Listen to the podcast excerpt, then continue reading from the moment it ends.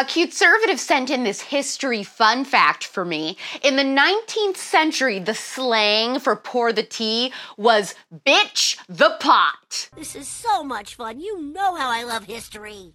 I'm Alex Clark, and this is Poplitics, the first ever conservative pop culture show. By the way, we have totally sold out now for the second time of the OG spillover crew neck. That design is officially in retirement now. We have a few left of each size, extra small through 3XL in the brand new Poplitics crew neck and the spillover doodle hoodie. And remember, that hoodie isn't a normal thick hoodie material. It is a quality thin, soft material, so you're really going to like it. It's like butter on your skin. Plus, there's a sticker set. Those are available until they're sold out at tpusamerch.com. I do want to touch on what was revealed Friday in the first Twitter files drop from Elon and what this conservative Hollywood actor is planning to do now that he knows the Democrats were asking Twitter to censor his tweets. Remember Akon? He was asked about Kanye's anti Semitic rants in an interview, and now his answers have gone viral. The people people responsible for the disturbing ads of Balenciaga are keeping their jobs. And then for Hot Take Tuesday, we're talking Shania Twain, Toby Keith, Firefly Lane, and more. This would be a great time to remind you to thumbs up this episode and to subscribe to this channel for clear skin and prosperous crops. Finally! Highly recommend getting back on Twitter if you haven't been on in a while. It is so much more fun now. In the first Twitter files dropped from Elon Musk Friday, it was revealed that the Biden campaign in 2020 and the Democrats, the DNC, were going around Twitter, CEO at the time Jack, and asking leftists at the social media company to censor people's tweets and accounts at their their request. Basically, anything they found would make their candidate or party look bad before the 2020 election, especially the Hunter Biden laptop story. But the juiciest part, at least for a show called Poplitics, which covers pop culture and politics, was the Biden team asking Twitter to censor actor and conservative James Woods. This is the war. This is our World War II. Jokes aside, this is actually very serious. James went on Tucker Carlson and said, I've been a target of these people for six years. They have destroyed my career. They have destroyed my livelihood. They've destroyed my faith in a country that my family has defended in the military since the Revolutionary War. And Joe Biden and all those rats who worked with you at the DNC, to close down my speech, I am not afraid of you.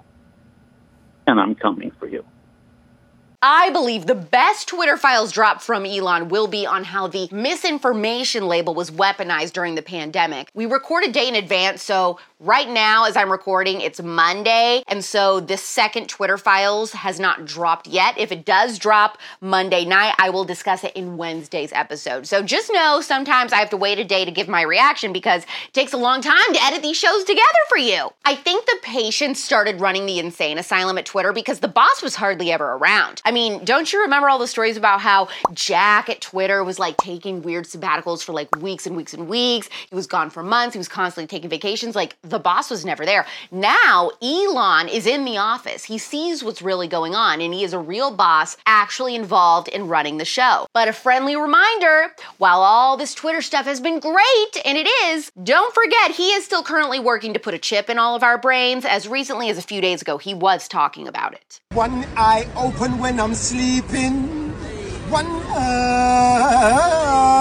Rapper Akon was asked about Kanye's recent anti Semitic comments in an interview. I'm locked up, won't let me out. And now Akon has gone viral with people accusing him of defending Kanye's comments and saying he did not condemn him enough. Lonely. Some are even saying he's also an anti Semite from this. I didn't get that from this clip at all. What I honestly heard was a free speech purist explaining exactly what Daryl Davis did on my spillover interview a few weeks ago. You have to let someone speak what's on their mind so you know what's on their heart. And because Kanye spoke about what's on his mind, we do know his heart is in an evil place right now. So that allows others to have a dialogue with him and hopefully change his mind. Now, it may not work, but that's the goal. Speech has to be 100% free. That means it will offend some people. And if we don't like what someone says, we can challenge it or ignore it, but you can't ban it and expect that to have any sort of positive impact. That just drives people to seek out even darker venues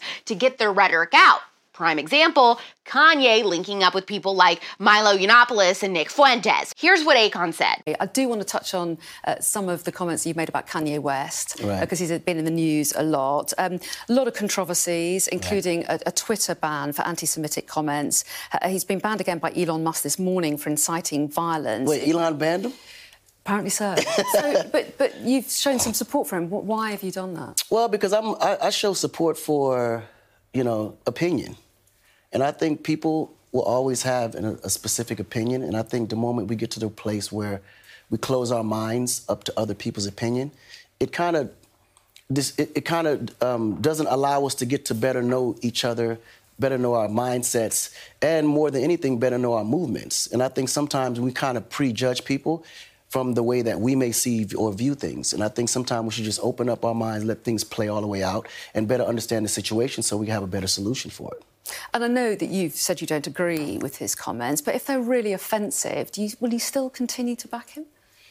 Yeah, because I'm, I'm, I'm, I'm a backer of the, the right to believe what you want to believe. Now, the day me and him have a conversation, I will give him my point of view on why I disagree. And then he may come back and say, you know what, you're right.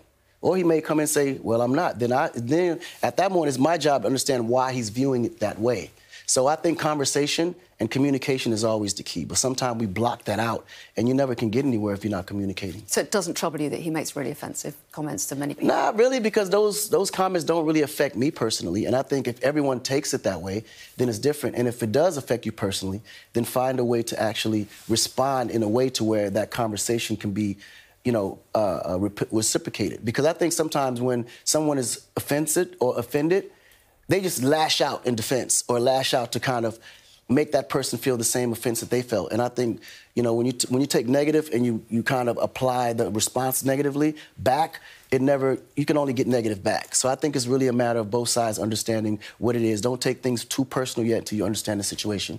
Did you feel like that was a good answer or a cop out? Let me know in the comments. Do it. Do it. Balenciaga may have released another apology Friday afternoon, but don't get it twisted. All the people responsible are still keeping their jobs. According to Breitbart, Balenciaga creative director Demna will reportedly keep his job despite being responsible for the creepy BDSM themed child ads. He apologized for making the wrong artistic choice of concept in a statement on Friday. Demna said, As much as I would sometimes like to provoke a thought through my work, I would never have an intention to do that with such an awful subject as child abuse that I condemn. Period. I need to learn from this, listen, and engage with child protection organizations to know how I can contribute and help on this terrible subject. But nothing about resigning, just listening and learning. Haven't we heard this before? So, so that's it? Here's a couple more stories you need to know. Hot Take Tuesday. After announcing he was battling stomach cancer in June, Toby Keith gave an update on his illness and described it as debilitating. He said he just needs a little more time to rest up and heal up. Hey, Sam,